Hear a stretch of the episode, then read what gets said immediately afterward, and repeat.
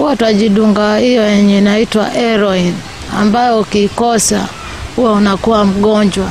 Mwili wangu hauna mishipa tena, najidunga mpaka sehemu ya siri saa hii. au sidunge leo. Hii maisha mi naona imenichokesha mazee. Hii maisha ni bora nife walai. Ai, hii maisha imenichokesha. Maisha haya nimechoka mazee.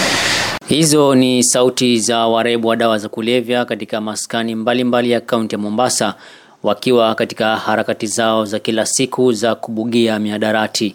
Msikilizaji, karibu kwenye makala ubakaji wa mateja wa kike.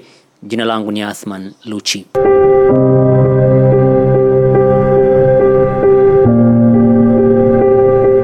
Kaunti ya Mombasa ina idadi kubwa ya waraibu wa kike wa dawa za kulevya ikilinganishwa na kaunti zingine za pwani.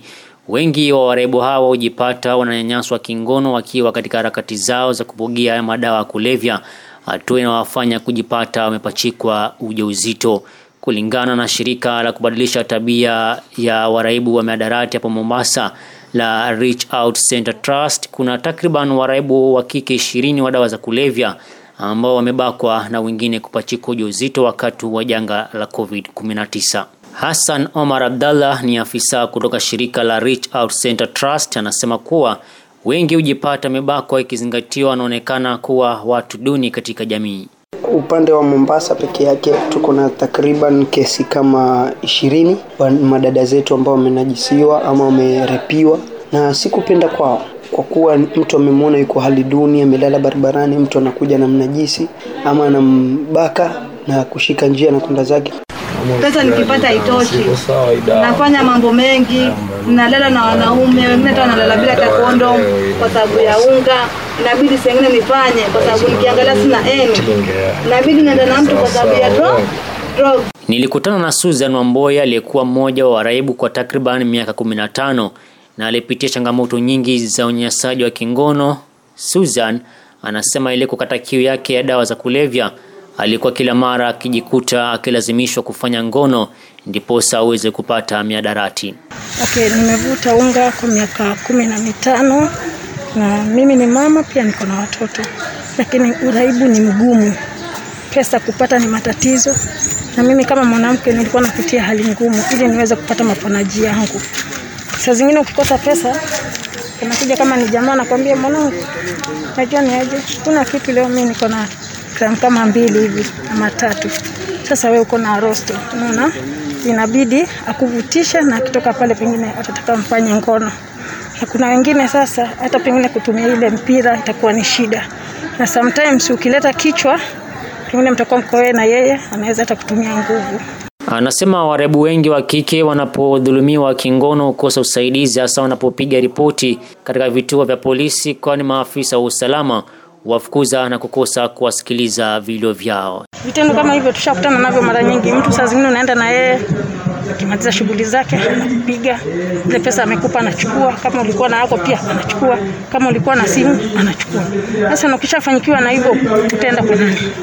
Ukifika polisi, ah, toka hapa nyinyi maunga kwenda, utaenda kwa nani?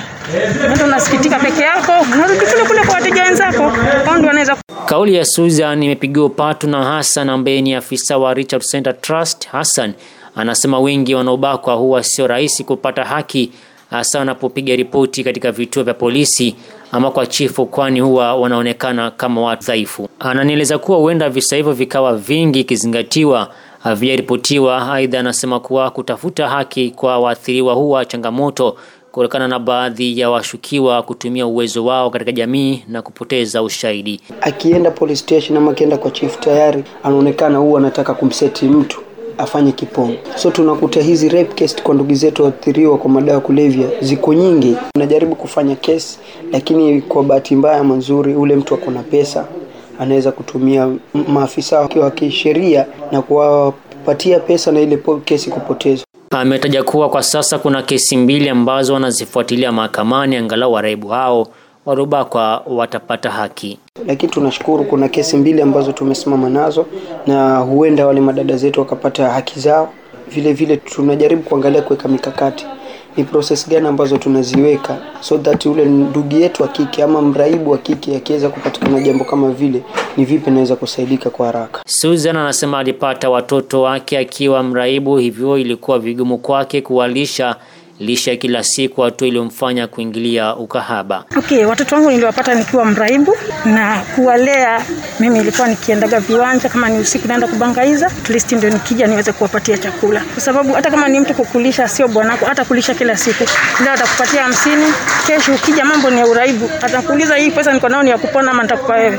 Hivyo ni jukumu lako kutafutia watoto wako.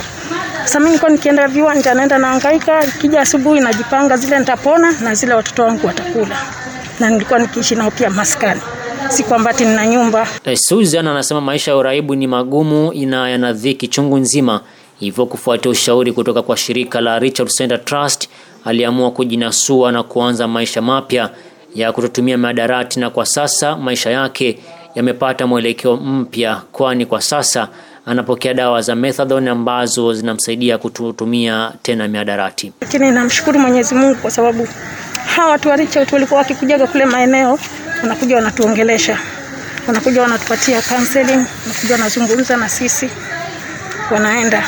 Nilikaa nikaona natatizika, maisha yanakuwa magumu, kwenda mbio, niko na watoto. Yani ikawa ni dhiki. Sasa ile watu wa walikuwa wakikuja wakituongelesha wakituongelesha, nikaona ni vizuri nifanye nini, nibadilike. Nimebadilika sasa, natumia mat, nimejikubali. Zile changamoto zote ambazo nilikuwa nikipitia nikiwa mteja, hii kidogo zimepungua, sababu hata nikipata shilingi mia nitajipanga, nitakula na watoto wangu.